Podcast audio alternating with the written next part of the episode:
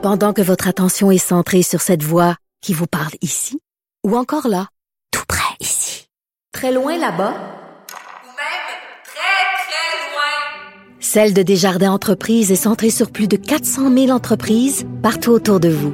Depuis plus de cent vingt ans, nos équipes dédiées accompagnent les entrepreneurs d'ici à chaque étape pour qu'ils puissent rester centrés sur ce qui compte, la croissance de leur entreprise.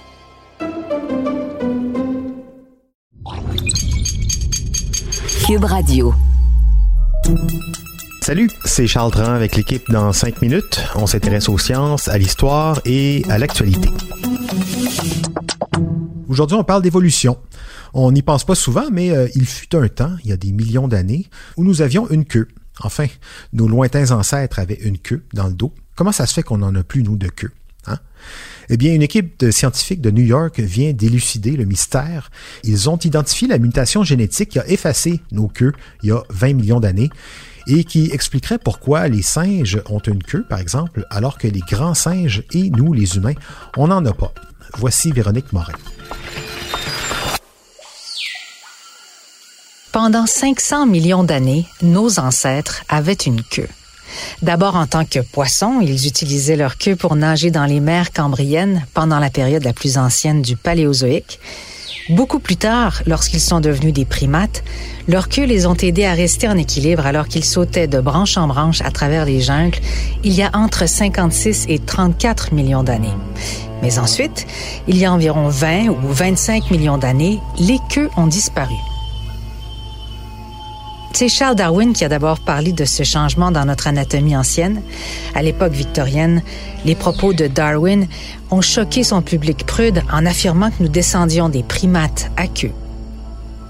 Lui, il avait observé que, bien que les humains et les grands singes n'aient pas de queue apparente, qu'ils partageaient tout de même un petit ensemble de vertèbres qui s'étendent au-delà du bassin, une structure connue sous le nom de coccyx.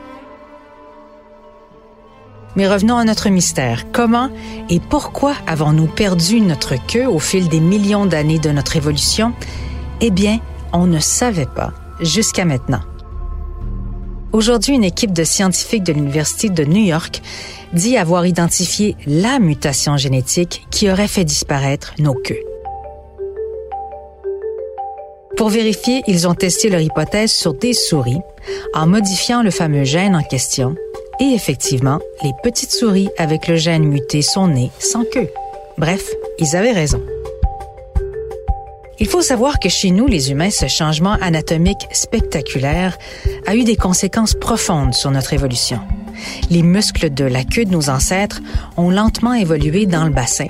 Et lorsque les ancêtres des humains se sont levés et ont marché sur deux jambes, il y a quelques millions d'années, cet ensemble de muscles était prêt à supporter le poids des organes vitaux à la verticale.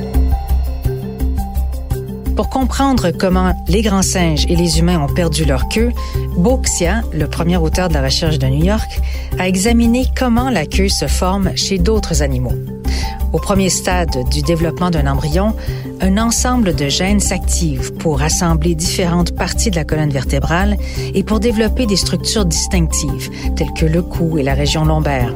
À l'extrémité de l'embryon, un bourgeon de queue émerge, à l'intérieur duquel se développe une chaîne spéciale de vertèbres, de muscles et de nerfs. Bo Xia a supposé que nos ancêtres ont perdu leur queue lorsque des mutations ont modifié un ou plusieurs de ces gènes. Mais pour trouver ces mutations, il a comparé l'A D N de six espèces de grands singes sans queue à neuf espèces de singes à queue. Finalement, il a découvert une mutation partagée par les grands singes et les humains, mais manquante chez les singes à queue, sur un gène appelé T B X T. On connaissait déjà ce gène, puisqu'il a été l'un des premiers découverts par les scientifiques il y a près d'un siècle.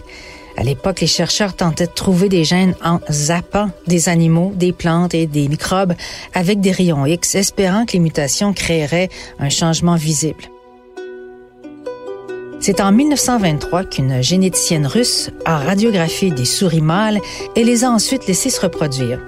Elle a découvert que quelques-uns des rejetons de ces mâles en fait, naissait sans queue ou avec une queue tordue ou rabougrie. Des expériences ultérieures ont révélé que la mutation en cause se trouvait sur le gène T B X T, mais avant les recherches de l'équipe de New York, on n'en savait pas plus. C'est seulement aujourd'hui qu'on a pu identifier précisément la mutation en cause. Elle est composée de trois cents lettres génétiques au milieu du gène T B X T. Ce tronçon d'A D N est pratiquement identique chez les humains et les grands singes et apparaît exactement au même endroit dans leur génome. Bo Xia et ses collègues supposent que cette mutation a frappé un grand singe, au hasard, il y a environ vingt millions d'années, lui laissant pousser juste un moignon de queue ou pas du tout de queue, et l'animal sans queue a survécu et même prospéré, transmettant la mutation à sa progéniture. Finalement, la forme mutante du gène T B X T est devenue la norme chez les grands singes vivants et les humains. Mais même si les généticiens peuvent maintenant expliquer comment notre queue a disparu, ils n'arrivent toujours pas à expliquer pourquoi. Oui, mais là, la question du pourquoi posée à un généticien spécialiste de l'évolution, la réponse la plus probable sera sans doute parce que, hein? Ce qui fait que celui qui est né sans queue, c'est celui qui a donné le ton pour le reste d'une lignée, il y a vingt millions d'années en plus. Pour l'instant, on va dire que c'est, c'est le hasard. Cela dit, ça m'arrive, moi, des fois, d'imaginer que l'évolution se serait faite autrement et que les humains, on aurait une queue au bout de la colonne vertébrale. Et là, ben, c'est drôle parce que les vêtements, les meubles, les sports, peu importe, on serait vraiment dans un, un tout autre monde. Merci, Véronique Morin. C'était en cinq minutes.